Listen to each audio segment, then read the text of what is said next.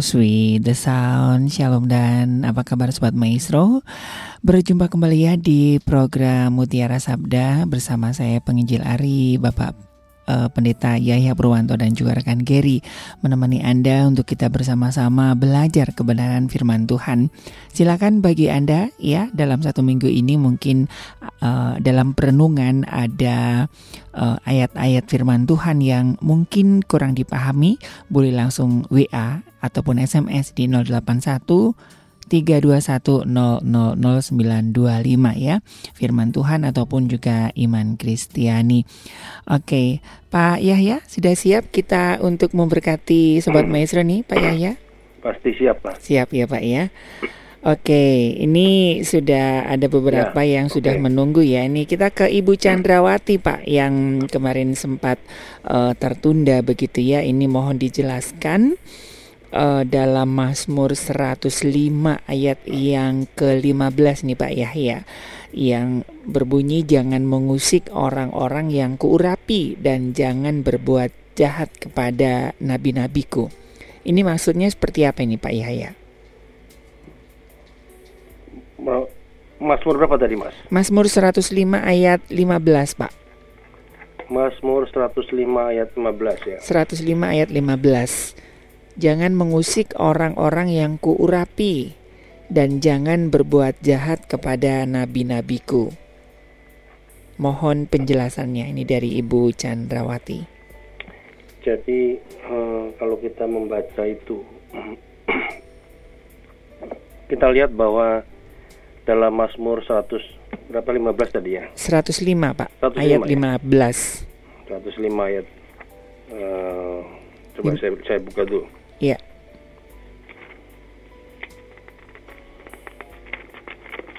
Iya. Seratus lima ayat yang ke 15. 15 ya. Iya. Ya, jadi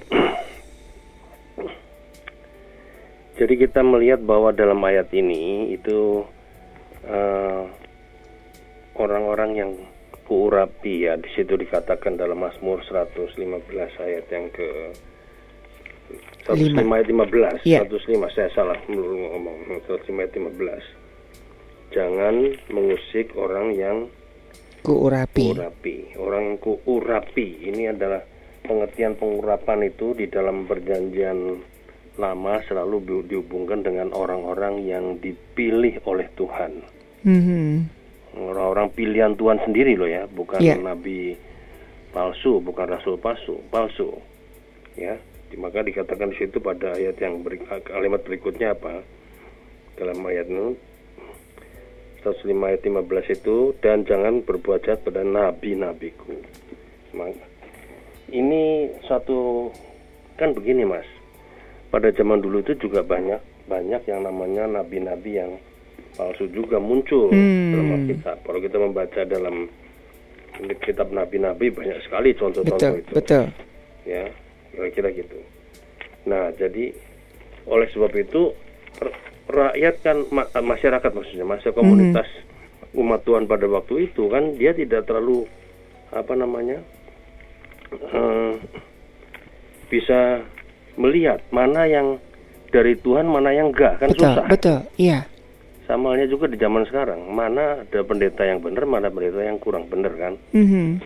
sebab sebab di situ kita melihat bahwa eh, masing-masing mempunyai itunya kan begitu pengikutnya sendiri-sendiri Iya.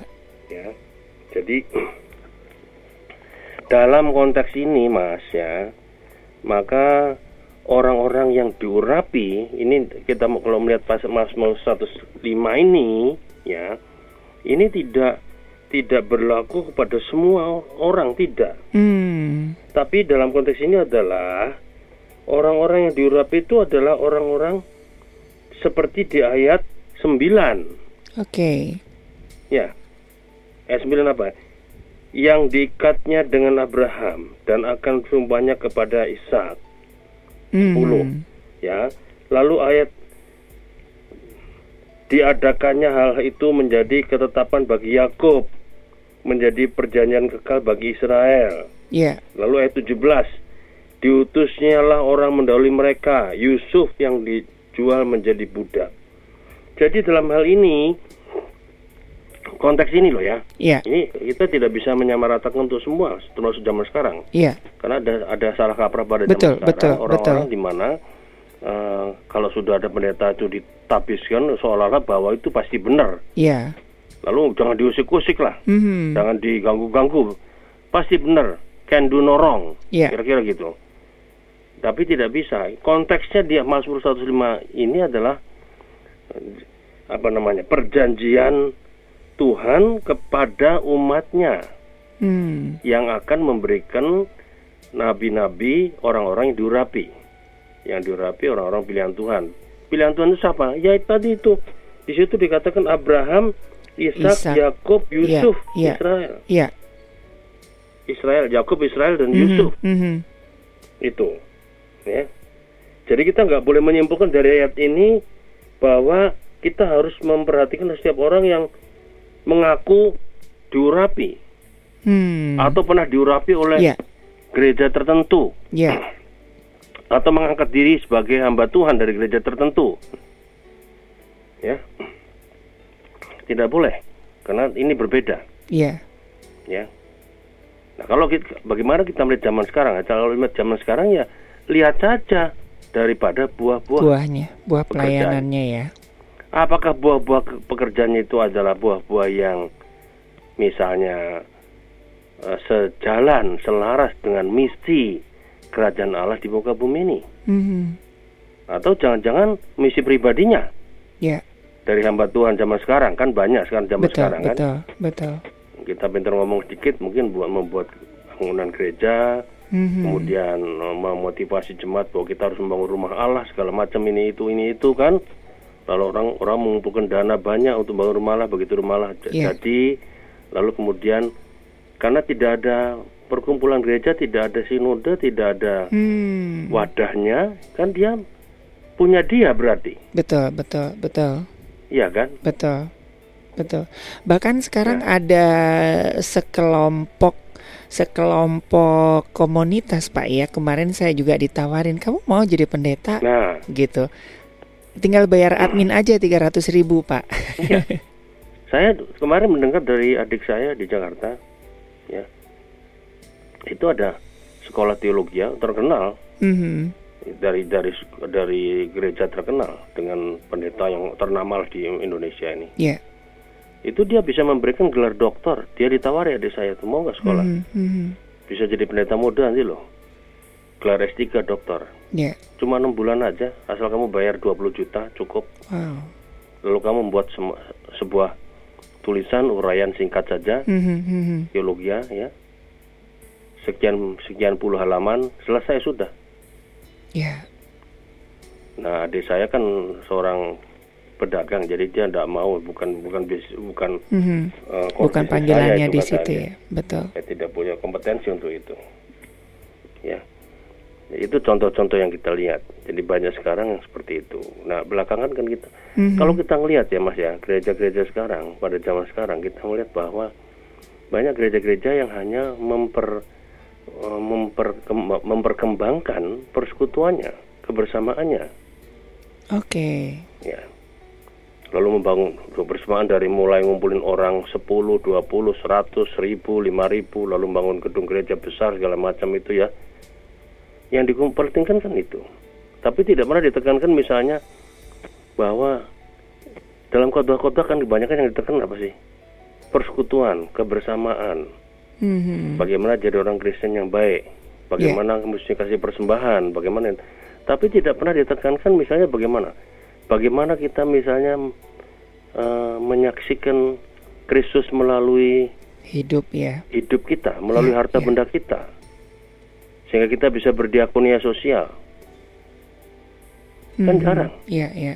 Berikan persembahanmu untuk kita berdiakonia sosial. Sebab kalau kita berdiakonia sosial, maka semakin banyak orang yang bisa apa namanya menikmati kehidupan. iya. Kasih karunia ya. Tuhan jangan ya. jangan gereja gereja gonta-ganti mobil baru sementara anggota jemaatnya gonta-ganti rumah karena apa digusur. Betul, betul. Dan gereja tidak peduli.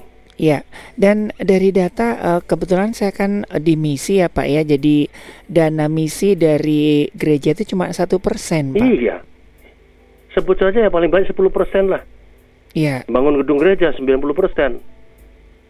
Membeli Hmm. piano baru 100%. Misalnya kan, iya, hanya untuk kemegahan di halaman. Tidak tidak pernah dijelaskan padahal di Alkitab jelas itu. Nah, yang gitu-gitu kan di Alkitab nggak ada. Bangun gedung gereja lebih besar segala macam kan nggak ada toh. Mhm. Kan nggak ada, Mas. Iya.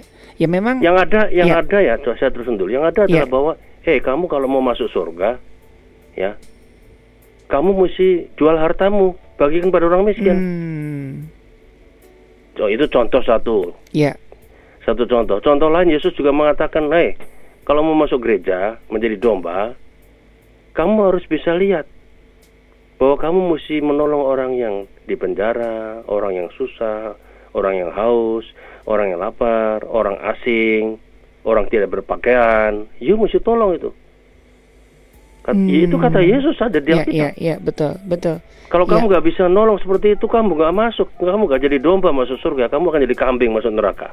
Iya, Lalu ada orang berkata, kapan Tuhan itu telanjang, kapan Ya. Tuhan itu anu, kapan Tuhan itu uh, jadi orang di penjara.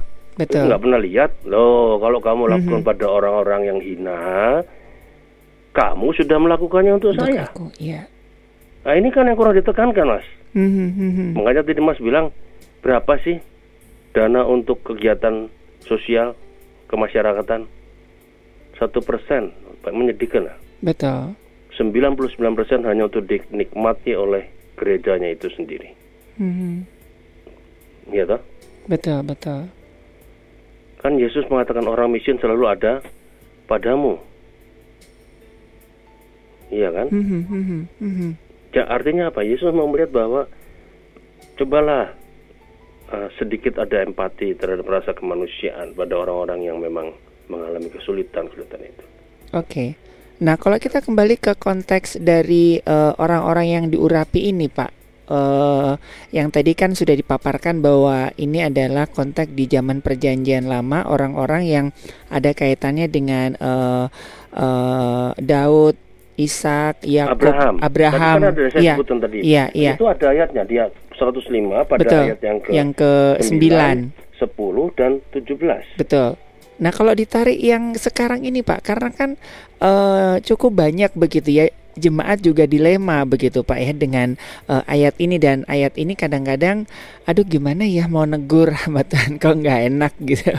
Itu kan diurapi Tuhan gitu, Pak. Nah, untuk aplikasinya supaya eh, kita tidak salah dan juga tidak melanggar eh, norma etika dan apa ya menjadikan satu dosa gitu, Pak.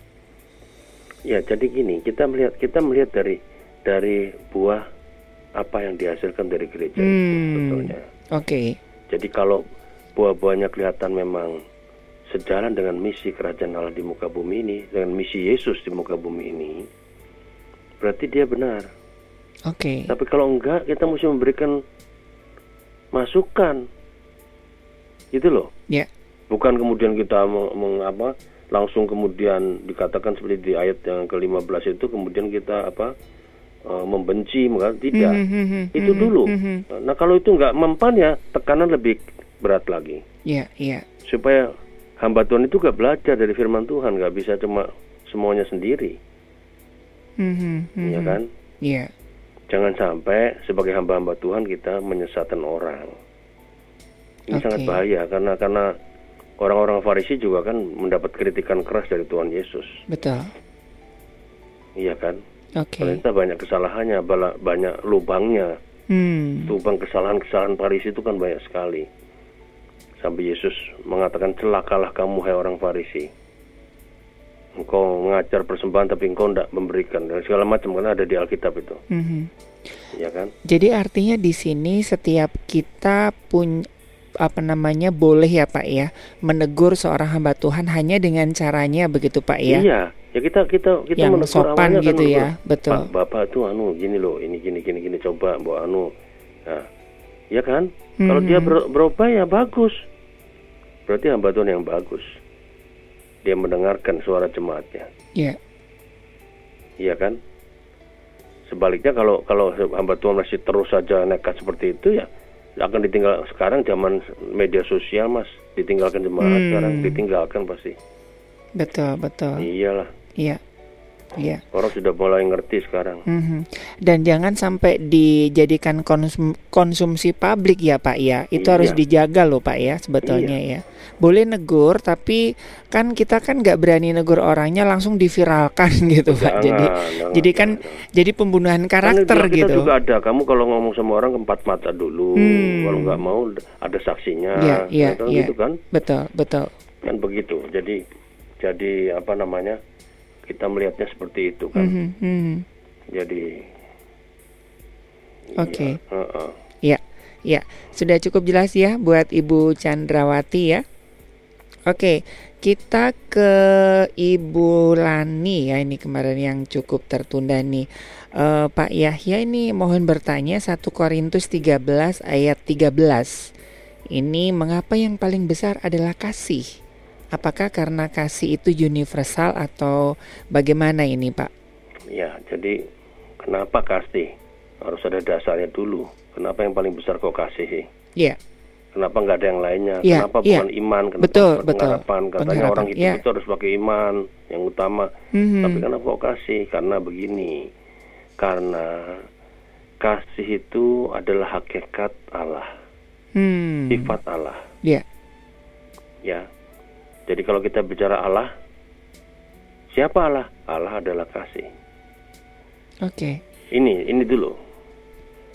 Jadi Allah itu identik dengan kasih. ya, ya. Itu ada di 1 Yohanes pasal 4 ayat 7 sampai 21 Mhm. ya atau Yohanes 3 ayat 16 misalnya. Karena begitu besar kasih Allah segala macam itu kan. betul, Ya. Dalam dunia perjanjian lama, Allah adalah kasih itu. Maksudnya apa? Bahwa kasih itu sumbernya ada pada Allah, Mhm. ya.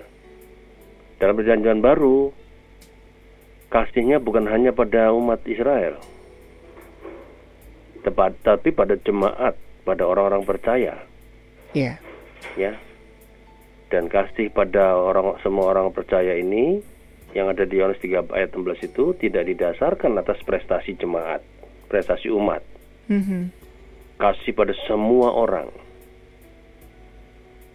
Gitu loh. ya, ya, Bukan ka- karena kasih universal, bukan, tapi kasih pada semua orang itu Allah. Itu adalah pengertian Allah adalah kasih, kasih, ya, ya. Karena itu barang siapa tidak mengasihi, Mhm. ya tidak berasal dari Allah. ya, betul, Sebab Allah adalah kasih. Itu di 1 Yohanes 4 tadi yang saya sudah sebutkan pada Mhm, ayat 7 sampai 21, tapi khususnya pada ayat yang ke-8 dan 16b. Ya, kalau kita tidak bisa mengasihi, kita tidak dari Allah. ya, Nah, kalau kita membaca su- Rasul Paulus, ya, maka di Rasul Paulus itu kita lihat dari semua dari karunia-karunia roh itu, karisma itu, ya, maka Rasul Paulus kemudian menggeserkan, menggariskan yang paling utama itu adalah kasih. Mhm. ya, Ya.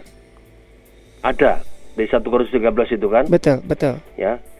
Bahwa kasih itu bukan saja lebih penting daripada karunia-karunia roh, karisma, tetapi juga lebih penting daripada filantropi, hmm, ya, bantuan, diakonia sosial, ya, ya, lebih daripada kesediaan untuk mengorbankan diri.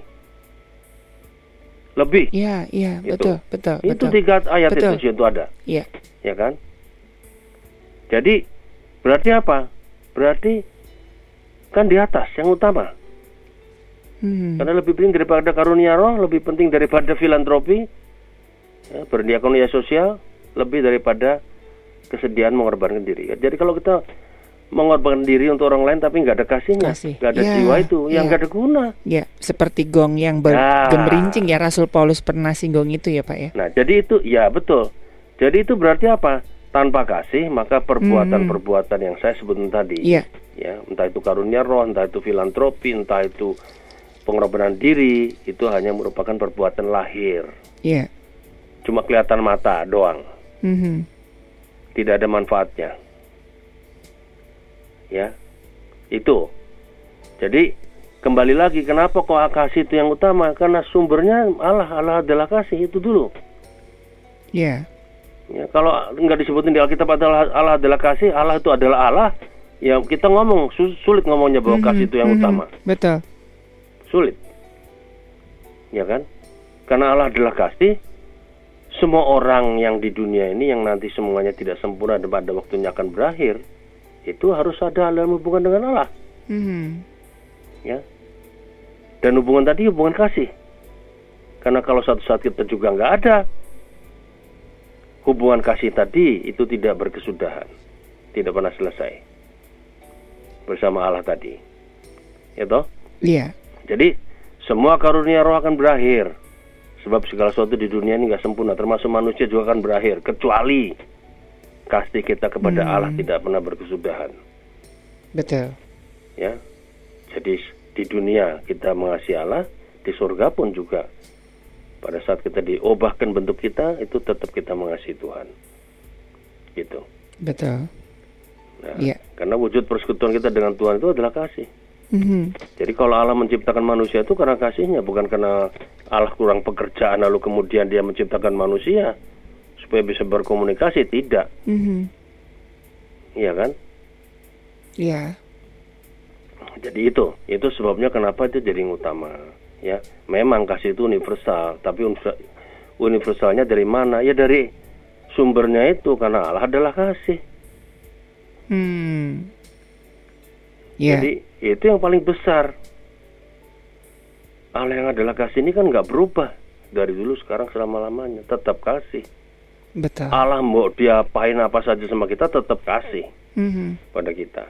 Ya, soalnya itu hakikat Allah Iya. sendiri, Pak, ya. Meskipun kita banyak dosanya Allah tetap kasih. Betul, Allah menunggu kita. betul, Makanya betul. sekali ada orang ber- berkata, "Pak, kenapa kok itu orang jahat kok kenapa nggak dihukum Tuhan ya? Kenapa kok dia masih hidup ya?" Justru karena Allah kasih. Ditunggu dia sama- oleh Tuhan Iya. sampai detik terakhir tobat. Supaya dia bisa mengasihi Tuhan. Seperti hanya Tuhan menunggu dua penjahat di atas kayu salib. Mhm.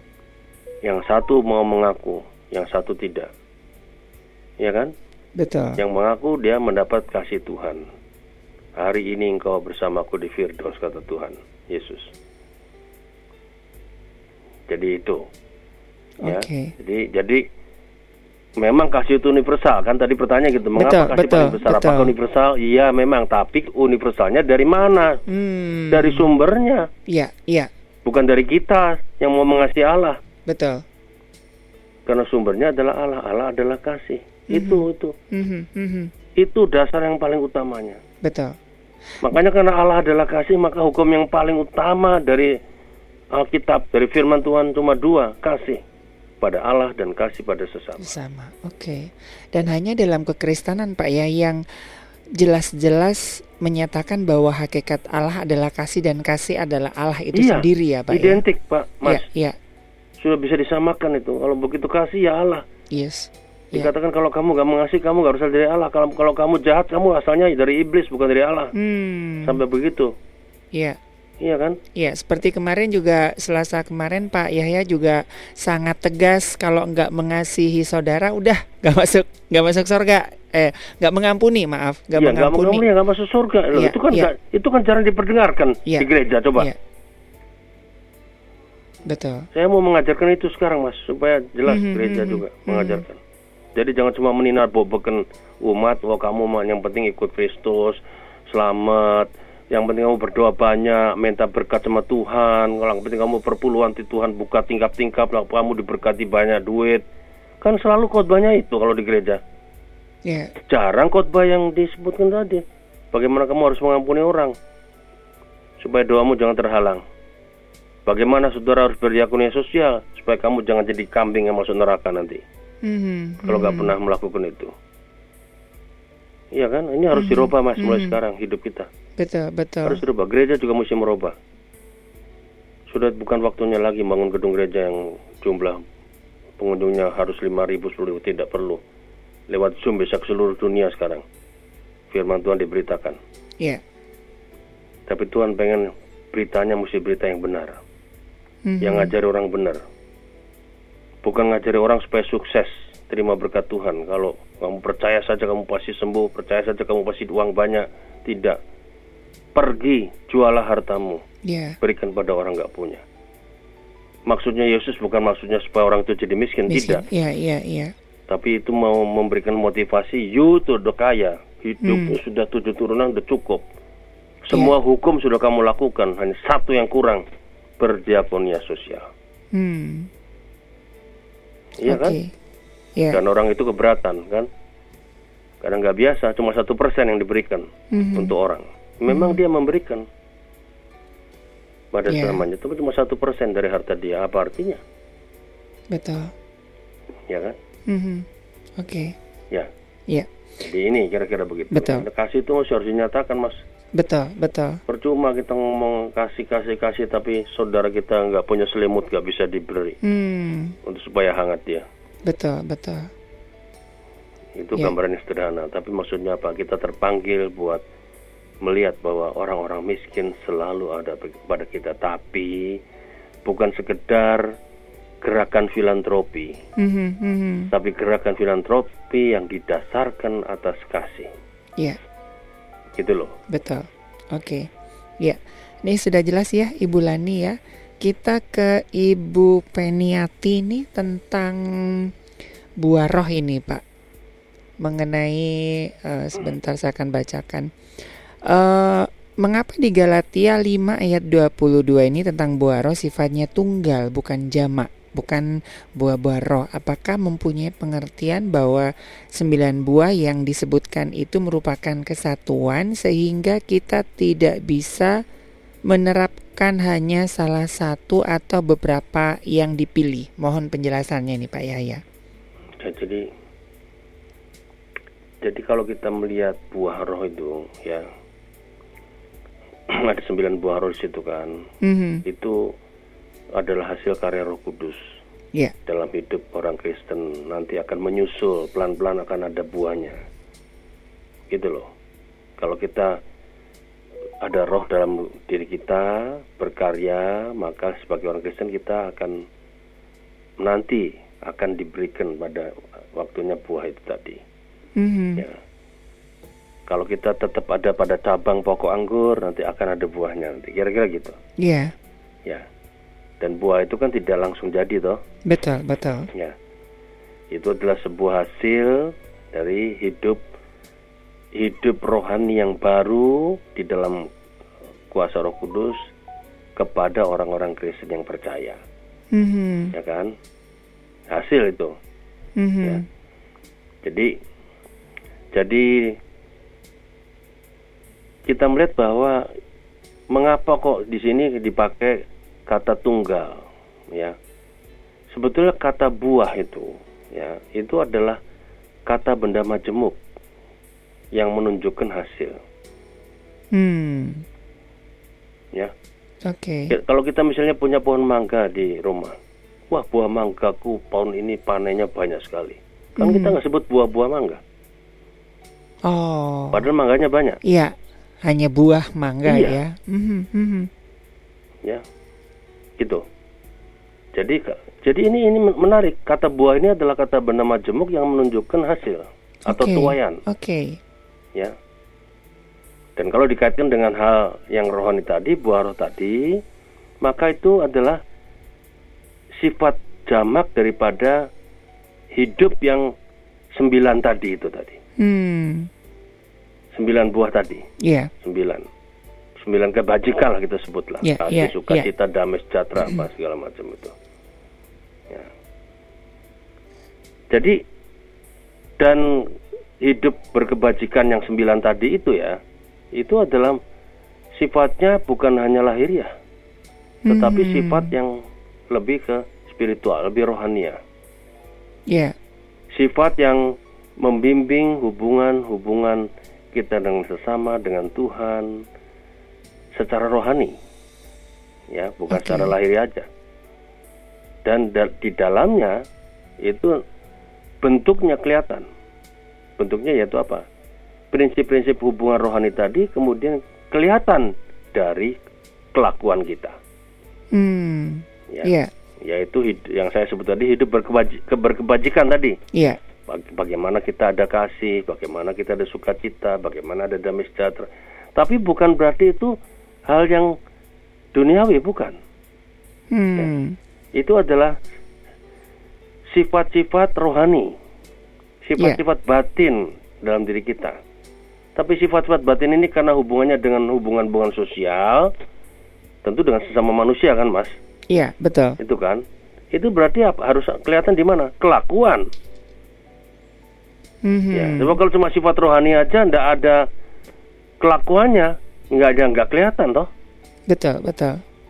Ya kalau kita kita kita punya kasih, tapi kita nggak pernah aksi sosial, ya bagaimana kelak- ka- tahu kelakuan kita, Mhm.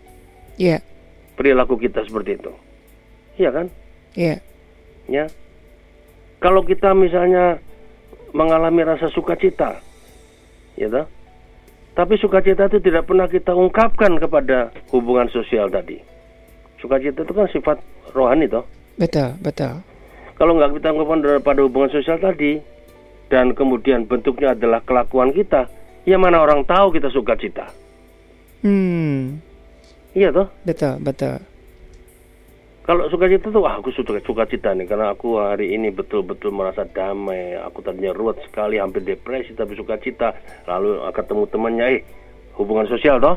Ayo Ya, iya. kita makan sama-sama deh, yuk makan. Aku nanti akan saksikan sama kamu.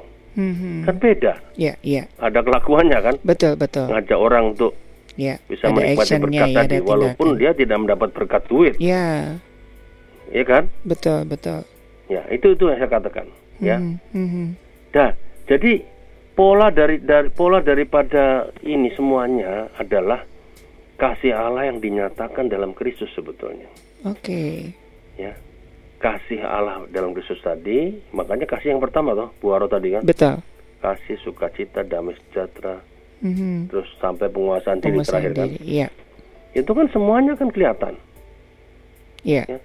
Polanya ada- polanya adalah kasih Allah yang dinyatakan dalam Kristus pada kita, yang membuat kita sanggup kemudian menjalin hubungan-hubungan sosial dengan orang lain dan kemudian ya kita nyatakan dalam kelakuan kita sesuai dengan sifat rohani tadi, sifat batiniah tadi, Mhm, mhm. yang sembilan tadi, Iya.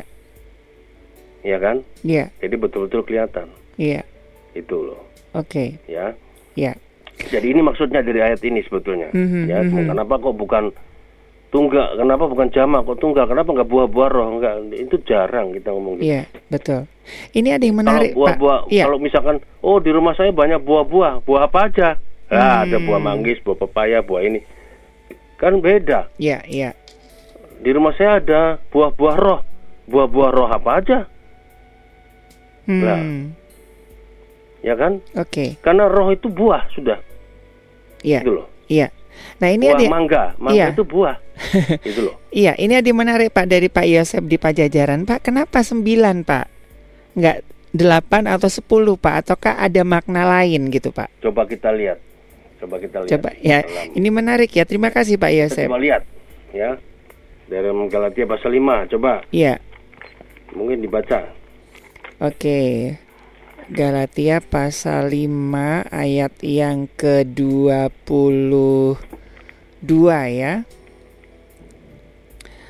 Tetapi buah roh ialah kasih, sukacita, damai sejahtera, kesabaran, kemurahan, kebaikan, kesetiaan, kelemah lembutan, penguasaan diri. Hmm. Jadi coba di, di coba di, dipilah-pilah, Mas. Dipilah-pilah kita coba pilah-pilah ya. Ya, Dari buah roh tadi di ayat yang ke 22. ya, itu itu kita melihat eh, apa? Yang pertama adalah kasih, Kasih. sukacita, Iya, damai sejahtera. betul. ya ya perhatikan kasih sukacita damai sejahtera ya di situ itu hubungannya dengan siapa Dengan sumber iya loh Oh, kepada eh, Tuhan ya. iya kan kasih tadi sumber sumber Oke, Tuhan oke. sukacita Mhm, sumber mhm, Tuhan mhm. damai sejahtera Yesus adalah shalom damai Iya, sejahtera iya. damai sejahtera Pak waktu Yesus lahir kan kemudian bagi Allah di tempat yang maha tinggi damai sejahtera di bumi di antara ya Yesus shalom kan Oke. Iya. membawa damai sejahtera Mhm. Perhatikan itu. Nah, itu itu hubungannya dengan Allah. Kalau tiga ini kita miliki, ya ini berarti yang lainnya kesabaran, kemurahan, kebayan ini akan mengiringi kita. Gitu loh. Hmm. Jadi sembilan semuanya. Oke. Tapi tiga itu yang mendasari, karena tiga itu adalah hakikat daripada yang ilahi. Ya kan? Iya. Ya, jadi kita melihat bahwa di situ pentingnya kita melihat mengapa kok Allah adalah kasih, Allah adalah Mhm, sukacita, mhm, Allah adalah mhm. damai sejahtera. Jadi, Kita sangat melihat itu, iya kan? Iya. Ya. kasih itu agape, sukacita itu kara, damai sejahtera itu erena, shalom. Ya toh? Itu hubungannya dengan dari Tuhan dulu. Ya, ya. Kalau itu kita punya, yang enam itu nanti akan mengiringi semua. Hmm. ya. Jadi tentu tentu bahwa ini tidak dibatasi hanya ini, Ya. tapi tiga itu yang penting dulu, Mhm, mhm. yang hubungannya dengan Tuhan. Kalau kita mendapatkan itu semuanya, maka maka itu berarti apa? Yang sabar segala macam ini masih bisa ditambah lagi yang lainnya buah roh ini, Ya. bukan hanya enam. Mhm. Itu loh. Tapi pada waktu di Galatia ini ya enam ini cukup sudah. Hmm. Alsa sudah enam ini bagi jemaat Galatia udah bagus sudah. Ya. Ya. Konteksnya Galatia kan jemaatnya kan. Tapi kita nggak boleh membatasi bahwa roh itu hanya enam Hmm. yang kita mesti lak kita mesti wujudkan dalam bentuk kelakuan kita kan. Ya, Bukan. ya, ya. Bisa 12, bisa seribu. Mhm, mhm. kalau kita kalau kita batasi kok roh cuma enam ya salah. Enam itu waktu itu cu- cukup untuk jemaat Galatia. Oke. Dengan latar belakang jemaat Galatia yang seperti itu, Oke. ya kan? Ya. Jadi karena di situ diperlukan gaya hidup seperti itu supaya gal- jemaat Galatia bisa menjadi saksi bagi Hmm. Yesus yang bagus, supaya memuliakan Tuhan. Oke, oke. Gitu. Saya pernah membaca satu eh, buku yang cukup bagus, Pak ya. Hampir Mhm. mirip dengan yang Pak Yahya sampaikan bahwa sembilan ini di dipilah-pilah jadi tiga bagian. Yang satu sampai tiga tadi itu memang eh, hubungan kita me, apa nah mencerminkan hubungan kita dengan Tuhan ya, Iya, kasih iya. sukacita. Harus diberikan Yang oleh Tuhan pada kita. Betul. Yang nomor 4 sampai nomor eh, 6 itu eh, hubungan kita dengan sesama, Pak. Iya, iya. Terus yang nomor eh, 7 sampai 9 itu dengan diri kita sendiri gitu, Pak. Jadi Ya boleh juga lah. Ada yang- Nah, tapi tapi Hmm. kesetiaan itu kan juga bisa dengan orang lain juga, ya, ya. ya kan? Kelemah lembutan juga bisa dengan orang lain. Mhm, Kalau penguasaan mhm, diri mhm. mungkin dengan diri kita. Ya. Tapi juga penguasaan diri juga bisa dengan orang lain. Ketika kita Ya. ribut sama orang lain, kita kan bisa menguasai diri ya. Hubungannya sosial juga toh. Mhm, mhm. Di situ kita lihat. Betul. Iya. Betul. Oke. Jadi eh, ini kita bisa menguasai diri kita. Mhm, mhm. Ya. Jadi ini ini adalah yang jadi ya mungkin itu Mas boleh nggak apa-apa. Saya tidak mengatakan itu salah, benar juga. Mhm, Tapi yang penting mhm. dasarnya dulu. Dasarnya ya. kalau kita sudah Ya. mendapatkannya, maka ini akan menjadi bagian daripada kelak peri kelakuan kita Ya. untuk hubungan-hubungan sosial dengan masyarakat betul, betul. dan bisa ditambahkan ribuan lagi. Oke, oke. Ya, baru Oke. ini, iya bisa. Bukan tidak bisa. Kalau kita batasnya cuma 6 ya salah. Betul, betul. Ya, lihat konteksnya di mana. Ya, kalau misalnya konteksnya di mana kita melihat banyak orang yang hidupnya munafik, mungkin ada roh di mana buah roh itu adalah misalnya kita menjadi orang-orang yang em, apa namanya lebih tulus misalnya kan, Hmm. ketulusan bisa juga jadi buah roh, Betul, betul. iya toh? Betul. Masuk kita membatasi, tidak perlu ada Iya, iya, ketulusan, iya. Ya kan? Betul. Sebab kalau roh bekerja itu segala macam bisa. Betul. Iya. Kalau kita membatasi roh, berarti roh itu seperti budak kita nanti. Kita Hmm. kuasai roh itu. Mhm. Lalu kita jadi tuannya. Salah kita. Ya, iya. Kurang tepat lah seperti itu. Betul. Jadi ini penyebutannya buah roh aja ya Pak ya, Iya. sesuai dengan firman Tuhan ya, Iya. bukan buah-buah roh ya Pak ya. Iya buah roh. Oke. Ya. Udah jelas ya I- Ibu Peniati ya. Ya, Jadi seperti buah tadi saya gambarkan pohon Hmm. buahnya kan wah buah Betul, mangga betul. saya buah mangga kita kan macam-macam ada yang nanti asem ada yang manis sekali Hmm, ada yang sedikit penyok ada yang, Betul, yang betul. kecil betul. tapi buah kan disebutnya juga Oke. Iya, ya oke. Eh ini kayaknya agak nanggung ini ya Pak Pak Erik di Satu, apa? Buah Batu nih ya tentang saksi Yehova Ya, ataupun sedikit Oke, aja lah sedikit ini. aja Pak ya. Ini Iya, karena membutuhkan Jadi waktu yang cukup Yehova panjang ini. adalah salah satu aliran kekristenan yang memiliki keyakinan iman yang sedikit berbeda dari kekristenan arus utama Hmm, mainstream. Ya, tapi kita tidak mengatakan dia sesat atau tidak tidak. Biarlah itu jadi urusan Tuhan lah masing-masing. Kalau kita bicarakan termasuk gereja kita juga alirannya kan. Mhm, mhm. Tuhan punya alasan. Tapi yang jelas adalah bahwa ada beberapa hal yang memang dalam doktrinnya, ajarannya itu, misalnya mereka mereka kalau disederhanakan gini, ini kekristenan sebetulnya tanpa Natal, tanpa salib, tanpa alkohol, tanpa neraka lah, kira-kira gitu. Oh. Ya, tanpa Natal karena mereka tidak meng- tidak mengaku Yesus sebagai Tuhan, hanya sebagai putra Allah. Mhm, mhm. ya makanya selalu referensinya ke Yehova Yehova Yehova Yehova bukan ke Yesus kalau Iya. kita kan ke- lebih ke Yesus karena Yesus sudah men- sebagai sebagai jelmaan kasih Allah pada dunia ini kan Betul. ya maka ada salib juga kan Mhm, mhm. jadi jadi Yesus dibayangkan bukan Allah Yesus bukan Tuhan maka dia bukan bagian dari Tritunggal Oke. mereka, mereka punya doktrin Tritunggal Ya. maka saya katakan tadi terpisah dari kekristenan arus utama ya Hmm. Lalu konsep neraka misalnya, mereka tidak percaya neraka, mereka percaya bahwa satu-satu Tuhan datang, lalu semua hancur lebur semuanya, yang tersisa itulah yang hidup, yang Iya. percaya sama Tuhan, Yehova. Gitu loh, Mas. Hmm, mhm. Oke. Jadi kalau dunia diakhiri, kalau di mainstream kan ada neraka. Betul, betul. Seperti tadi saya katakan, kalau kita nggak berdialognya sosial, Anda masuk neraka loh. Jadi Hmm, kambing, mhm. kan itu ayatnya. Betul. Ya. Lalu ada juga eh, menolak simbol-simbol negara. Iya. Ya, mereka Betul. mereka mereka mengibarkan bendera, tapi mereka nggak mau hormat. Gak mau hormat. Iya, iya.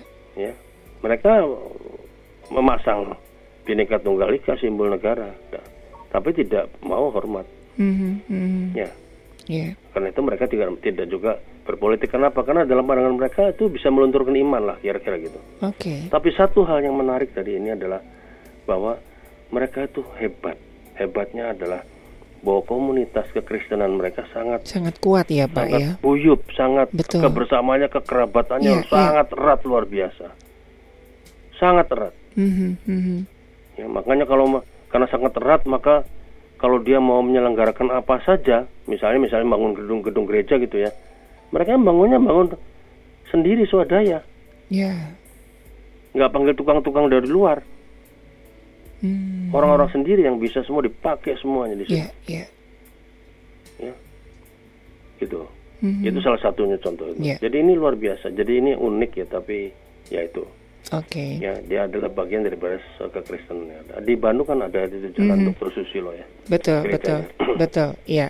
Itu Saya di itu dibangun dengan swadaya tuh. Hmm, Jadi. betul betul di Tangerang itu pusatnya ya di Batu Ceper. Iya. Kebetulan saya ngajar Maka sebelahan. mereka mereka sekarang pakai nama bukan Saksi Yehova, Balai Kerajaan Allah. Hmm, Balai Kerajaan Allah.